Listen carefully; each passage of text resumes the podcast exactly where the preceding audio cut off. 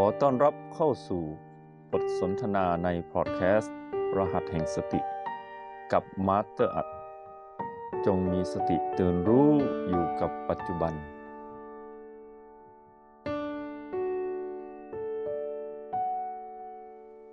ในการเรียนรู้ในรหัสของโปรแกรม MRP เราก็ต้องทำความเข้าใจ เกี่ยวกับคำว่า MRP ซะก่อน ว่า MRP นี่คืออะไร MRP ย่อมาจากคำว่า My Retreat Program My ซึ่งแปลว่าจิต Retreat แปลว่าถอยกลับ โปรแกรมก็คือโครงสร้างหรือโครงการ ถ้าเราทับศัพท์ก็คือโปรแกรม ฉะนั้น MRP ก็คือโปรแกรมการเรียนรู้ที่จะพาจิตให้ถอยกลับ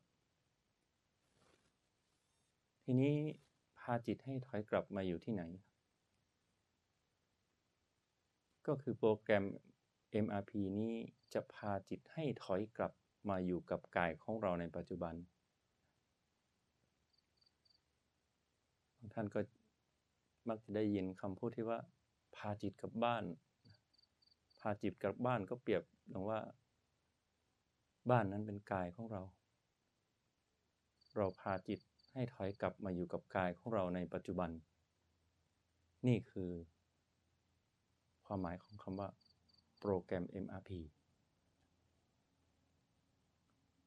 ก่อนที่เราจะมาทำความเข้าใจว่าแล้วเราจะทำอย่างไรล่ะ ที่จะพาจิตของเรานั้น ให้ถอยกลับมาอยู่กับกายของเราในปัจจุบันได้ เราก็ต้องมาทำความเข้าใจ ก่อนว่า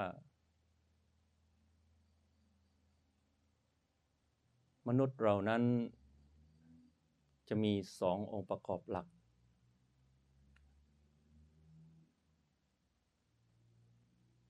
สององค์ประกอบหลักของมนุษย์เรานั้น องค์ประกอบแรกก็คือมีกาย องค์ประกอบที่สองก็คือมีจิต ฉะนั้นมนุษย์ของเรานั้น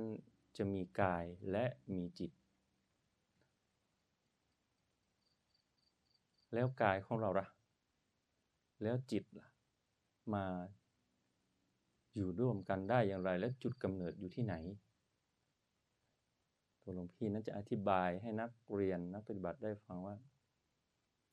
จุดเริ่มต้นของฝั่งทางกายก่อนนะ กายนั้นเป็นสสารมีลักษณะเป็นสสาร พลังงานของกายนั้นคือพลังงานชีวิต ส่วนจิตนั้นน่ะจะมีลักษณะเป็นพลังงานนะ พลังงานของจิต คือพลังงานบวกแห่งสติ ทีนี้เรามาเริ่มทางฝั่งของกายก่อน ว่ากายนั้นจุดกำเนิดเป็นอย่างไร แล้วก็ย้อนมาสักนิดหนึ่งว่า กายนั้นจะเกิดขึ้นได้ ก็ต้องมีคนสองคนนะคนหนึ่งเราเรียกว่าพ่อของเรา อีกคนหนึ่งเราก็เรียกว่าแม่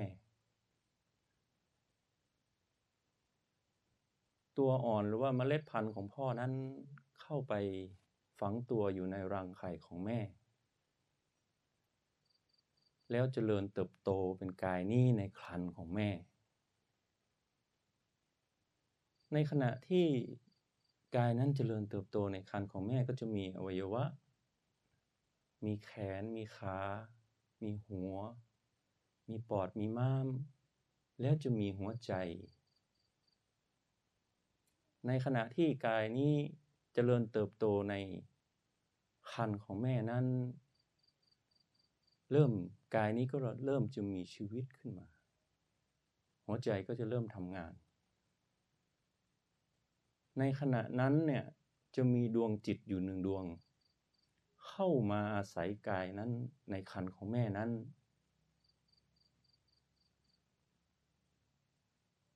ดวงจิตดวงนั้นเข้ามาอาศัยในกายนั้นในครรภ์ของแม่นั้น แล้วจนอยู่ครบกำหนด 9ถึง10 เดือน แล้วก็คลอดออกมา บนโลกใบนี้ จนมาเป็นเราที่นั่งอยู่ตรงนี้ หรือว่าฟังเสียงที่หลวงพี่ได้อธิบายนี่อยู่จนอยู่ทุกวันนี้จนปัจจุบันนี้ กี่สิบปีมาแล้ว ก็ขึ้นอยู่ที่ว่ากายนั้นคลอดออกมาได้ กี่วันเวลา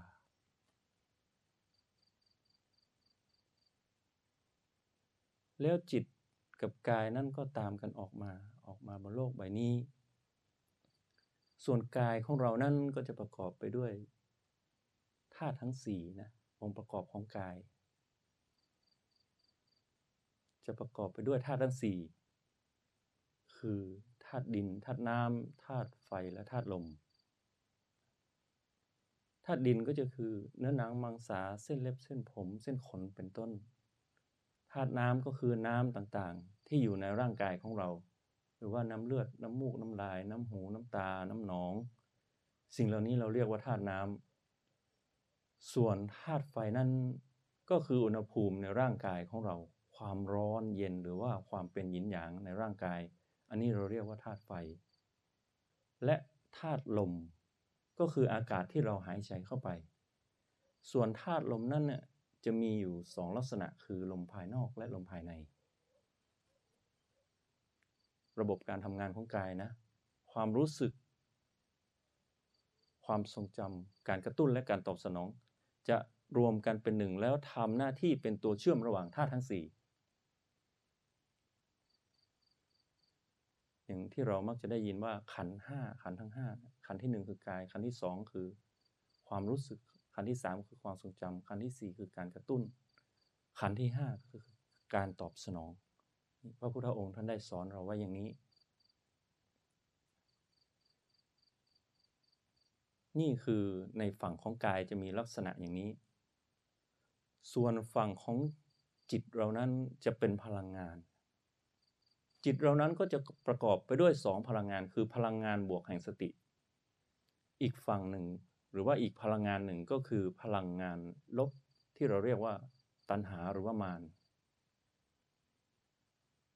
พลังงานบวกแห่งสตินั้นจะตั้งอยู่ที่จุดปัจจุบัน พลังงานลบ หรือที่เราเรียกว่าตัณหาหรือว่ามานี้จะอยู่ที่อดีตและอนาคต นี่เป็นลักษณะของจิต แล้วเราจะพาจิตให้กับถอยกลับมาอยู่กับกายในปัจจุบันได้อย่างไร ในโปรแกรมของ MRP นี้ จึงมีรหัสขึ้นมาและเป็นรหัสที่ทำให้เรานั้น จะพาจิตให้ถอยกลับมาอยู่กับกายของเราในปัจจุบัน แล้วเราพาจิต ของเรานั้นถอยกลับมาอยู่กับปัจจุบันเพื่ออะไร ก็เพื่อที่จะให้เราได้พ้นทุกข์ตามคำสอนของพระพุทธองค์ การอยู่กับปัจจุบันขณะจะทำให้เราได้พ้นทุกข์ไม่ติดอยู่กับอดีต และไม่หลงไปกับอนาคต และในโปรแกรม MRP นี้จะมีรหัสอยู่ 3 ตัว รหัสตัวที่ 1 คือรหัส B ย่อมาจากคำว่า breath breath หรือว่าลมหายใจ B ทั้งหมดก็จะมีอยู่ 7 B คือ B1 B2 B3 B4 B5 B6 B7 แล้วใน B นี้ก็จะมีอีกจุดหนึ่ง ก็คือจุดที่เรียกว่า the door หรือว่าประตู อยู่ใน B นี้ ฉะนั้นรหัส B ก็จะมี 7B แล้วก็บวกรหัส the door หรือว่าประตูนี้อีกหนึ่งรหัสหนึ่งตัว ก็รวมกันเป็น 8 จุด อันนี้เดี๋ยวจะอธิบายไปทีละจุดทีละจุดว่า B1 อยู่ตรงไหน B2 อยู่ตรงไหน B3 อยู่ตรงไหน แต่ตอนนี้เราไปทำความรู้จักกับรหัสตัวที่ 2 ก่อนนะรหัสตัวที่ 2 คือรหัส O หรือว่า O8 O ย่อมาจากคำว่า observer base หรือว่าฐานของจิต O8 เป็นฐานของจิตนะ ส่วนรายละเอียดนั้นเดี๋ยวจะอธิบายให้ฟังอีกที ทีนี้เราไปเรียนรู้ถึงรหัสตัวที่ 3 ในโปรแกรม MRP ก่อน รหัสตัวที่ 3 ในโปรแกรมของ MRP นี่คือรหัส PP PP ย่อมาจากคำว่า problem point problem point หรือว่าจุดที่มีปัญหา หรือรหัส PP ทำไมมันถึงมีปัญหาอันนี้ก็จะอธิบายอีกที ทีนี้เราย้อนกลับมานิดนึง เรามาทำความรู้จักกับรหัสที่มีชื่อว่ารหัส B ก่อน ทีนี้ ลวงพี่จะอธิบายไปทีละบีทีละบี นักเรียนทุกท่านก็สามารถที่จะปฏิบัติตามหรือว่าทำความเข้าใจ หลับตาทำไปด้วยเลยก็ได้นะ B1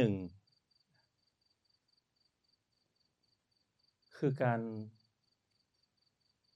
หายใจเข้าสั้นแรงออกสั้นแรง สั้นห้วน ออกสั้นห้วน แล้วให้เรานั้นรู้สึกที่ ผิวโพรงจมูก ผิวข้างในโพรงจมูกนั้น ให้เรารู้สึกอขออนุญาตใช้คำพูดที่ว่า ให้เรารู้สึก ถึงจุดที่ตรงที่เราชอบแคะขี้มูกแห้ง อันนี้ขออนุญาตใช้ เพื่อที่จะนักเรียนจะได้เข้าใจถึงจุดนี้ได้ง่าย ก็คือเพดานจมูก เพดานผิวในโพรงจมูกนั่นเอง ให้เราสัมผัส หรือว่ารู้สึก เดี๋ยวจะบอกว่า จิตจะกลับมายังไง ตอนนี้ให้เป็นความรู้สึกก่อน ให้เรารู้สึกถึงลมที่มากระแทกผิวโพรงจมูกนี้ ลมพัดเข้าก็ให้รู้ว่าเข้า ลมที่กระแทกออกมา มากระทบกับผิวในโพรงจมูกนี้ ก็ให้รู้ว่าลมพัดออก แต่เราบังคับลมให้หายใจเข้าสั้นแรงออกสั้นแรงผมพี่จะทำให้ดูนะ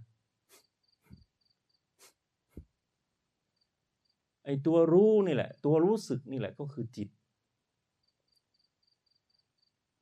จะเปลี่ยนจากคำว่าความรู้สึกเป็นคำว่าจิตมาสัมผัส เมื่อใดที่เรา หายใจเข้าสั้นแรงออกแรง ก็แสดงว่า เราเอาจิตของเรานั้น มาสัมผัสเป็นปัจจุบันอยู่ที่เพดานผิวในโพรงจมูกแล้ว ด้วยรหัสที่มีชื่อว่า B1 ประโยชน์ของ B1 ก็คือ จะทำให้เราตื่นรู้อยู่ในกายของเรา ให้เราตื่นรู้อีกครั้งหนึ่งในบ้านหลังนี้ ส่วนรหัสต่อไปคือรหัส B2 B2 คือการบังคับลมเช่นเดียวกับ B1 แต่บังคับแบบหายใจเข้าลึกสุด ออกยาวสุด แบบปราณีตหายใจเข้าลึกสุดแบบปราณีตออกยาวสุดแบบปราณีตแต่เราก็รู้สึกในจุดเดียวกับ B1 คือ คือเรารู้สึกหรือว่า จิตนั้นสัมผัสรู้ถึงลม ที่กระทบกับเพดานในผิวโพรงจมูกนั้น หายใจเข้าลึกสุด ก็ให้รู้ว่าหายใจเข้าลึกสุด หายใจออกยาวสุด ก็ให้รู้ว่า เราหายใจออกยาวสุด เราจะไม่รู้สึก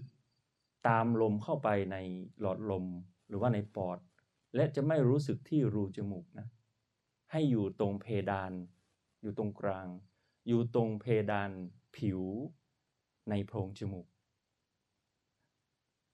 B1 หายใจเข้าสั้นแรงออกแรง B2 หายใจเข้าลึกสุด ออกยาวสุดรู้สึกที่เดียวกัน ส่วน B3 นั้น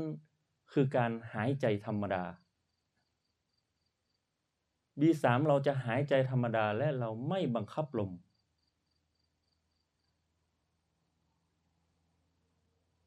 B3 หายใจธรรมดานะ ไม่บังคับลม แต่รู้สึกที่เดียวกับ B1 และ B2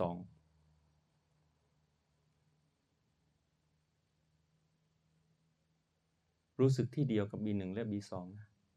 แต่เราหายใจธรรมดาลักษณะ การสังเกตลมนั้นก็คือ เราจะเรียนรู้ถึงธรรมชาติของลมหายใจของเรา และเราจะเป็นปัจจุบัน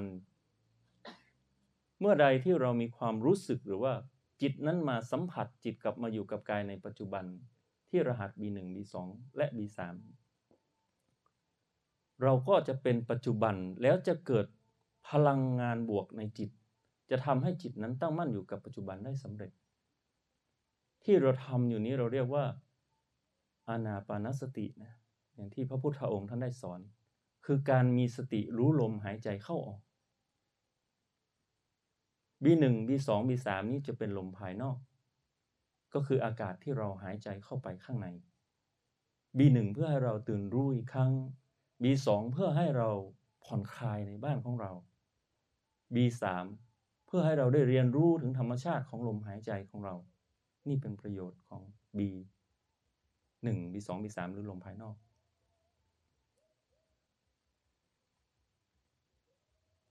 B1 B2 บังคับ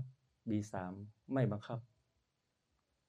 จิตตื่นรู้อยู่ที่ผิวในโพรงจมูก ต่อไป B4 นะ B4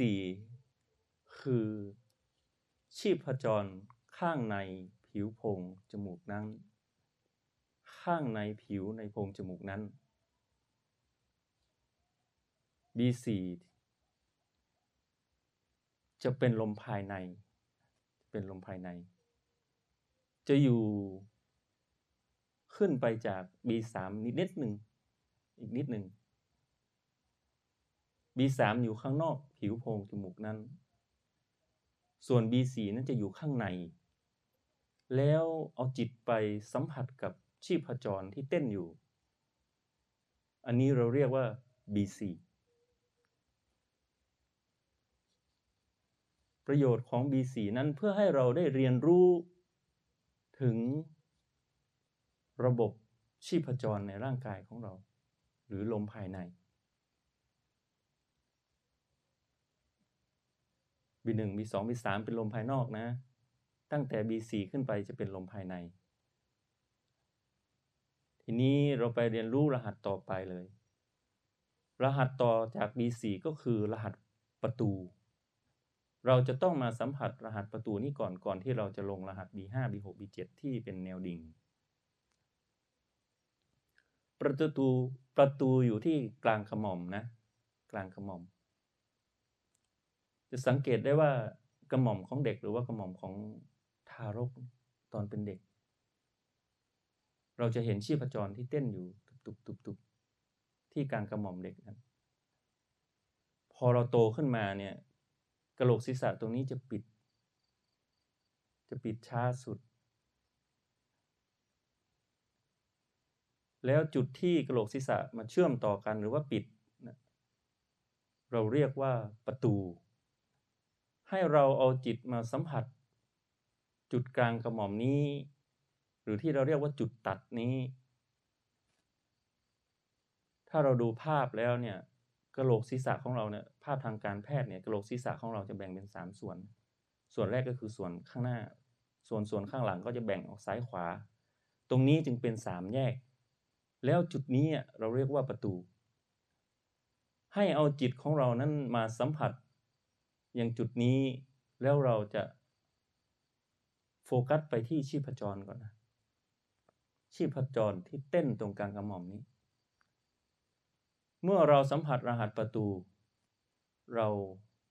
จะสัมผัสได้ถึงชีพจรที่เต้นอยู่ เพื่อที่จะให้เรารู้จุดสัมผัส รหัสประตูนี้ เพราะประโยชน์ของประตูนี้เพื่อเราเพื่อจะให้เราได้ เป็นประตูสู่แนวดิ่ง เป็นประตูสู่แนวดิ่ง แล้วประตูนี้ก็มีประโยชน์อีกหลายอย่างยกตัวอย่างเช่น การอธิษฐานจิตก็อาจจะจะอธิษฐานผ่านตรงนี้แหละนะ แต่ให้เราสำหรับนักปฏิบัติใหม่ แนะนำให้เรานั้นไปสัมผัสถึงชีพจรที่เต้นตรงกลางขมอมนี้ก่อน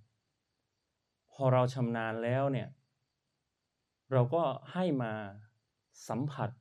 ถึงสิ่งที่พุ่งขึ้นพุ่งลง ภาษาปฏิบัติเราเรียกว่า สิ่งที่พุ่งขึ้นพุ่งลง ฉะนั้นจุดประตูนี้จะสัมผัสได้สองอย่าง คือหนึ่งสัมผัสได้ถึงชีพจร แต่เราอยู่จุดเดียวนั่นแหละนะ จะสัมผัสได้อีกอย่างก็คือสิ่งที่พุ่งขึ้นพุ่งลง เพื่อที่จะเราจะได้ เป็นก้าวแรกที่เราจะได้เข้าไปทำในกิจกรรมอื่นหรือว่า เทคนิคอื่นต่อ ขึ้นอยู่ที่ว่าการสัมผัสประตูของเรานั้นเราจะทำอะไร ถ้าเราจะเป็นปัจจุบันให้เราสัมผัสชีพจรที่เต้นอยู่ แต่ถ้าเราจะทำเทคนิคอื่น เช่น การรับพลังจักรวาลหรือว่า เราจะอธิษฐานจิต ก็ให้สัมผัสถึงสิ่งที่พุ่งขึ้นพุ่งลงก็ได้ เพราะว่าในสมองของเรานี้จะทำงานอยู่ตลอดเวลา ในกายของเรานี้มีการทำงาน แล้วจะมีการระบายความร้อนออกตรงนี้ ในขณะเดียวกันเนี่ยอากาศข้างนอก ก็จะมีการสัมผัสได้หรือว่าเราเรียกว่ามีการ มีการแลกเปลี่ยนพลังงานอยู่ตรงนี้ หรือลมพัดเข้าลมพัดออกตรงนี้ เราก็จะรู้สึกวูบวูบร้อนร้อนหรือว่ารู้สึกว่าวาบเย็นเย็นตรงที่ประตูนี้ได้ ฉะนั้นรหัสประตูจึงสัมผัสได้ถึงชีพจรที่เต้นอยู่ และลมที่พัดเข้าพัดออก แต่สำหรับนักปฏิบัติใหม่เพื่อให้เรารู้จุด ก็ให้โฟกัสไปที่ชีพจรก่อน แต่เป็นจุดเดียวกันนั่นแหละนะ เราไม่ได้เคลื่อนตัว แต่สัมผัสได้สองอย่าง อันนี้คือรหัสประตู เป็นประตูสู่แนวดิ่ง เวลาเราเข้าแนวดิ่ง เราต้องสัมผัสประตูนี้ก่อน และเวลาเราออกมา เราก็ต้องออกมาสัมผัสประตูนี้ก่อน เราถึงจะลงแนวดิ่งได้ดี ส่วนในแนวดิ่งนี้ก็จะมีรหัสที่มีชื่อว่า B5 B6 และ B7 รหัส B5 คือชีพจรที่เต้นอยู่กลางสมอง ที่กลางสมองของเรานั้นจะมีเส้นเลือดใหญ่อยู่ เส้นเลือดใหญ่ที่กลางสมอง หรือที่เราเรียกว่าก้านสมอง หัวใจสูบฉีดเลือดไปเลี้ยงสมองของเราเนี่ยจะต้องผ่านเส้นเลือดใหญ่ตรงนี้ และจะเป็นแยกที่แตกแขนงเส้นเลือดฝอยออกไป ตรงนี้จะมีชีพจรเต้นอยู่จะอยู่กลางสมอง ให้เราเอาจิตมาสัมผัส ชีพจรกลางก้อนสมองหรือว่าจุด center หรือว่ากลางสมองนี้ เพื่อที่จะให้เราได้เกิดประโยชน์ของ B5 นะ ให้เราได้เกิดสมดุลกับความคิดและจินตนาการ ได้เห็นธรรมชาติที่แท้จริงของความคิดและจินตนาการ ได้เข้าใจว่า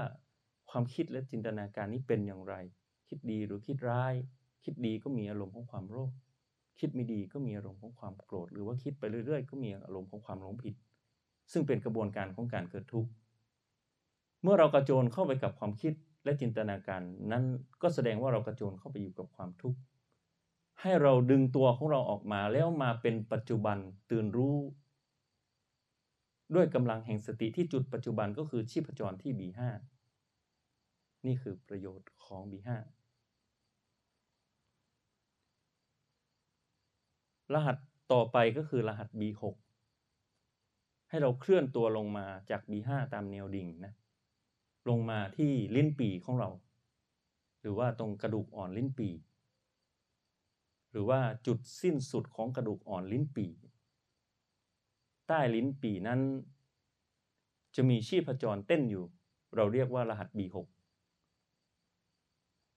ให้เอาจิตมาสัมผัสการเต้นของชีพจรตรงลิ้นปี่ มาเป็นปัจจุบันตื่นรู้อยู่กับปัจจุบันที่ B6 ที่ลิ้นปีของเรา ประโยชน์ของ B6 ก็คือ เพื่อให้เรานั้นเพื่อให้จิตนั้นเกิดความสมดุลกับธรรมรมหรือที่เราเรียกว่าสิ่งสัมผัสพิเศษกว่าสิ่งสัมผัสธรรมดา สิ่งสัมผัสธรรมดาก็คือ รูปรสกลิ่นเสียงสิ่งสัมผัส ที่ตาหูจมูกลิ้นกายนั้นได้รับมา ส่วนธรรมารมณ์นั้นเป็นสิ่งสัมผัสที่พิเศษ กว่าสิ่งสัมผัสเหล่านั้น ยกตัวอย่างเช่น เวลาเรานั่งอยู่เนี่ยเราได้กลิ่นได้กลิ่นทูบทั้งๆทที่เราไม่ได้จุดทูบตัวนี้เป็นธรรมารมณ์เวลาเรานั่งอยู่เราได้กลิ่นกลิ่นหอมของดอกไม้ ทั้งๆที่ไม่มีดอกไม้อยู่แถวนั้น นี่ก็ทำอารมณ์ อาจจะมีเสียงดนตรีไทยเกิดขึ้นทั้งๆที่ไม่มีใครเล่นดนตรีแถวนั้น อาจจะมีดวงจิตอีกดวงหนึงเข้ามากระซิบบอกเรา ว่าอนุโมทนาบุญด้วยนะ เวลาเราปฏิบัติ ได้ยินเสียงเบาๆจนทำให้เรา ตื่นแล้วก็ปฏิบัติได้ดี รู้สึกสดชื่น เป็นต้น สิ่งเหล่านี้เราเรียกว่าธรรมารมณ์ พอธรรมารมณ์ตัวนี้เนี่ยเข้ามาจะมากระทบกับหาไทยวัตถุ หรือว่าสิ่งที่เคลือบกับหัวใจหาไทยวัตถุนี้จะเป็นจุดเล็ก ๆ หรือว่าสิ่งที่เคลือบกับหัวใจไว้ พอธรรมารมณ์ตัวนี้เนี่ยมากระทบกับหาไทยวัตถุ เราจะรู้สึกได้แล้วเราจะกลัว อาจจะประมาอาจจะตื่นเต้น จนทำให้หัวใจของเราเนี่ยเต้นแรงเต้นเร็วหรือเต้นถี่รัวขึ้นมา จิตก็ไปสัมผัสไอตัวธรรมารมณ์ไปสัมผัสถึงความกลัว หัวใจก็เต้นถี่ไม่เป็นจังหวะ เต้นผิดปกติ ให้เรารีบเข้า B6 เพื่อช่วยกับจัดการกับสภาวะเหล่านี้ เมื่อจิตถอยออกมา จากธรรมารมณ์หรือว่า ความรู้สึกกลัวหรือว่าการตระหนกตกใจเหล่านี้ แล้วถอยออกมาอยู่กับจุดปัจจุบันที่ B6 ก็จะเกิดความสมดุลขึ้น แล้วก็ อาการเต้นแรงของหัวใจนั้นก็จะค่อยๆจางคลายหายไป นี่เป็นประโยชน์ของเขา ต่อไปก็คือ B7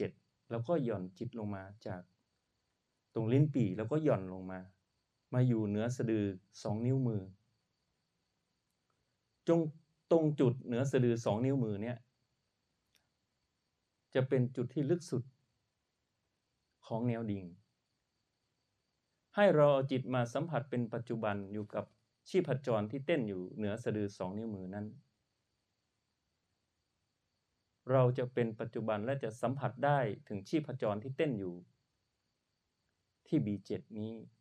แล้ว B7 นี้จะเป็นจุดที่เกิดสมาธิได้มากที่สุด เราถึงเรียน B เรียนสัมมาสมาธิที่ B7 นี้ แต่เป็นในระดับที่สองแต่ในระดับแรกเนี่ยหรือผู้ที่ฝึกใหม่เนี่ยให้ค้นพบชีพจรให้เจอซะก่อน คือให้เป็นปัจจุบันที่ B7 นี้เสียก่อน ไม่ต้องกลัวว่าจะไม่ได้สมาธินะการเจริญสติด้วยโปรแกรม MRP เราได้สมาธิแน่นอน แต่ก่อนที่จะได้สมาธิเราก็ต้องมีสติซะก่อน มีสติตื่นรู้อยู่กับจุดปัจจุบัน สติที่ถูกต้องหรือว่า สัมมาสติก็จะเกิดสมาธิหรือว่าสัมมาสมาธิ สติ จิตที่มีสติหนุนอย่างต่อเนื่อง ก็จะเกิดสมาธิและเป็นสัมมาสมาธิในที่สุด หรือว่าสัมมาสมาธิเบื้องต้น เราจึงเรียนสัมมาสมาธิที่ B7 แล้วจุด B7 นี้เป็นจุดเพิ่มพลังของเราคือเพิ่มพลังของเราพลังจิตของเรา นี่คือ B ทั้งหมด และอีกหนึ่งจุดก็คือ ประตูหรือว่า the door ในยะสำคัญก็คือฝึก ให้เรานั้นพาจิตมาอยู่กับจุดปัจจุบัน คืออยู่กับจุด B ทั้ง 7B กับประตู แล้ว B ต่างๆ ก็จะมีประโยชน์ของเขาในแต่ละ B มีประโยชน์ของเขาจำแนกออกไปอีก และก็ยังมีประโยชน์อีกมากมาย อันนี้เราจะได้ไปเรียนรู้ต่อไปใน ถ้าได้ถ้าถ้าได้มาเรียนรู้ ก็จะถ่ายทอดให้ต่อไปว่า ใน B นี้ยังมีประโยชน์อีกคืออะไร แต่ในยะสำคัญก็คืออย่างที่กล่าวไปข้างต้น ในแต่ละ B ก็มีประโยชน์ในแต่ละ ในแต่ละอย่างในยะสำคัญก็คือ ให้เราตื่นรู้อยู่กับปัจจุบัน เพื่อให้เกิดกำลังแห่งสติ เพราะว่ากำลังสตินี้เป็นพลังงานบวกของจิต เพื่อให้จิตได้อยู่กับปัจจุบันไม่ติดอยู่กับอดีตไม่หลงไปกับอนาคต โดยเริ่มต้นที่อนาปานสตินี่แหละฮะถ้าเราอยู่กับปัจจุบันเราก็จะไม่เป็นทุกข์ตามคำสอนของพระพุทธองค์ รหัสต่อไปคือรหัส O8 O8 หรือที่เรียกว่า observer base O8 เป็นฐานของจิตโอแปดจะอยู่ตรงกลางหว่างคิ้วของเรา รจะลองสัมผัสดู โอแปดเป็นฐานของจิตอยู่ตรงกลางหว่างคิ้ว ให้เราเอาจิตของเรามาตั้งมั่นอยู่ตรงนี้ โดยที่ไม่สัมผัสลึกเข้าไปถึงชีพจร และจะไม่มีลม ตรงนี้จะไม่ใช่ลมไม่ใช่ชีพจร ตรงนี้เป็นฐานของจิตเฉยๆ เราเอาจิตมาวางอยู่ที่โอแปดนี้ เราเป็นจิตผู้ดูตื่นรู้อยู่ที่โอแปดจะสังเกตได้ว่าเมื่อเราอยู่ที่โอแปดนี้ เราจะไม่สัมผัสถึงชีพจรให้เราตื่นรู้อยู่ตรงนี้ แต่เราสามารถสัมผัสถึงพลังงานของตัวเราเองได้ ก็คือความเป็นหยินหยางยกตัวอย่างเช่น ความเป็นหยางก็คือความหนักหน่วงอยู่ตรงนี้ ความอุ่นๆอยู่ตรงนี้ ร้อนๆอยู่ตรงนี้ เราเรียกว่าความเป็นหยาง ส่วนความเป็นหยินก็เราก็จะรู้สึกเบา รู้สึกสบายหรือว่ารู้สึกเย็น ให้เราสังเกตถึงพลังงานของเราอยู่ตรงนี้อยู่ที่โอแปดนี่ คือสังเกตพลังจิตของเรานั่นแหละ ฉะนั้นทีนี้เราก็จะเข้าใจว่าเวลาเราอยู่ที่โอแปดเราก็จะเข้าใจว่าเราสามารถแยกตัวของเราออกมาจากกายของเรา แต่เราตื่นรู้อยู่ที่จุดปัจจุบันฮะเข้าใจได้นะ แต่เราสังเกตถึงพลังงาน เราก็จะมีสติ เมื่อเราอยู่กับปัจจุบัน ก็จะเกิดพลังงานบวกในจิตอยู่ จิตของเราก็จะตั้งมั่น จิตนี้ก็จะไม่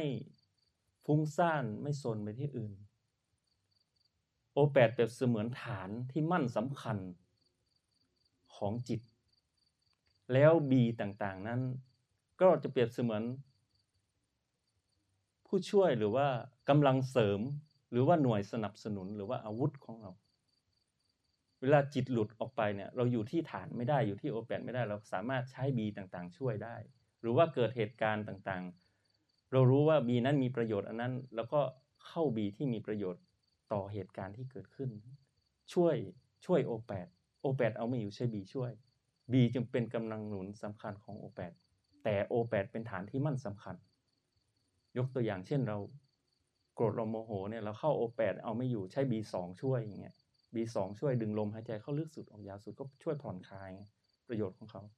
ก็ช่วย support O แปด support ฐานของจิตได้ เราถึงตั้งมั่นอยู่กับปัจจุบันได้สำเร็จ นี่เป็นประโยชน์ของ O8 หรือว่ารหัส O8 รหัสสุดท้ายคือ รหัส PP นะ PP หรือว่า problem point หรือว่าจุดที่มีปัญหา ทำไมมันถึงมีปัญหาทีนี้เราจะรู้ว่าทำไมมันถึงมีปัญหา ก็เพราะว่ามันถูกความเปลี่ยนแปลงเบียดเบียนอยู่ตลอดเวลา มันถึงมีปัญหา PP จะเป็นตัวแทนของทุกสิ่งทุกอย่างทั้งในโลกและจักรวาลนอกจากจิตเรานะ ให้เข้าใจอย่างนี้ว่า นอกจิตเรานั้นคือ PP ทั้งหมด เมื่อเราตั้งอยู่ที่จุดปัจจุบันที่ B นอก B นั้น เป็น PP ทั้งหมด เมื่อเราตั้งอยู่ที่จุดปัจจุบันคือ O8 อยู่ที่ฐาน นอกนั้นก็จะเป็น PP ทั้งหมด หรือว่าให้เข้าใจง่าย ๆสำหรับนักเรียนที่ฝึกใหม่ ให้เข้าใจว่านอก O หรือว่านอก B หรือว่านอกจุดปัจจุบัน นอกนั้นเป็น PP ทั้งหมด ให้เข้าใจง่าย ๆ อย่างนี้ก่อน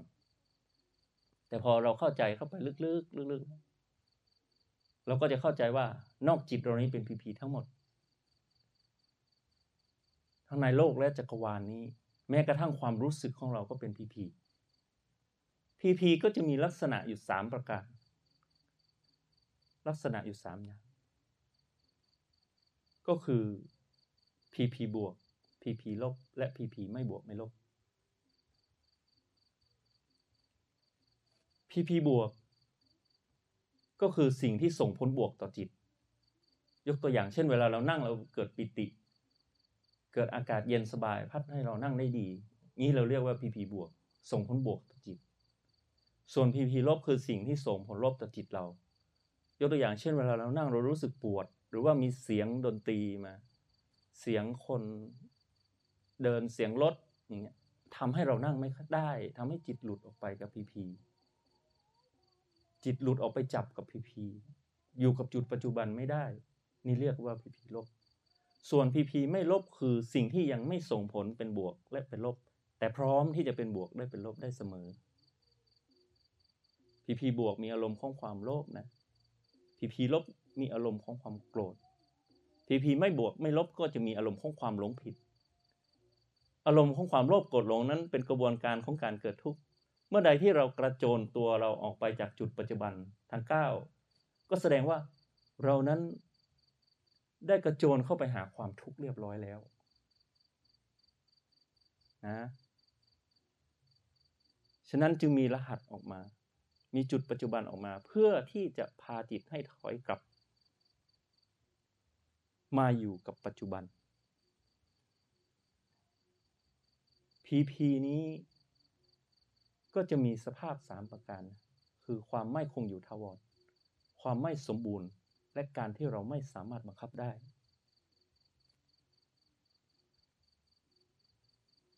สภาพของ PP นะ ความไม่คงอยู่ทาวร ความไม่สมบูรณ์ และการที่เราไม่สามารถบังคับได้ ให้เข้าใจอย่างนี้ มันถึงเป็นจุดที่มีปัญหา เราถึงเรียกสิ่งเหล่านี้ว่า PP ทั้งหมดนอกจิตนั้นเป็น PP ทั้งหมด เมื่อเราออกจากจุดปัจจุบัน กระโจนเข้าไปหา PP เราก็ไปหาโลภโกรธหลง เราก็ไปหาทุกข์ เราก็ไปติดอยู่กับอดีต แล้วก็หลงไหลไปกับอนาคต ฉะนั้นโปรแกรม MRP จึงเป็นโปรแกรมที่พาจิตของเราให้ถอยกลับมาอยู่กับกายในปัจจุบัน เพื่อที่จะให้เราได้พ้นทุกข์ตามคำสอนของพระพุทธองค์ โดยเริ่มจากอนาปนสตินี่แหละ การเรียนรู้ในโปรแกรม MRP จึงเป็นกุญแจสำคัญ หรือว่าเป็นพื้นฐานสำคัญของนักปฏิบัติ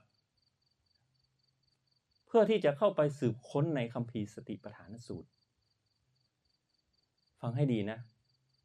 เป็นกุญแจสำคัญที่เราจะเข้าไปสืบค้นในคัมภีร์สติปัฏฐานสูตร และเป็นรากฐานสำคัญในการฝึกของเรา ยังมีอีกประโยคหนึ่งประโยคนี้ฟังให้ดีนะ จากที่เป็นกุญแจที่เราจะได้เข้าไปสืบค้นในคัมภีร์สติปัฏฐานสูตร ถ้าเราเรียน MRP แล้ว เราก็เรียนรู้ในคัมภีร์สติปัฏฐานสูตรแบบเป็นธรรมชาติแล้ว เราใช้คำนี้นะ เราจะไม่จับจ้วงคัมภีร์สติปัฏฐานสูตร การเรียนโปรแกรมของ MRP นั้น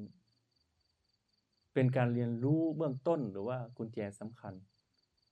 แต่เราก็ได้เรียนรู้แบบเป็นธรรมชาติแล้ว ในขณะที่เราเรียนหมวดแรกคือหมวดของกาย เราก็เข้าใจถึง เราก็จะเข้าใจถึงเวทนา และเข้าใจถึงตัวจิตของเรา และเข้าใจถึงธรรม แบบเป็นธรรมชาติ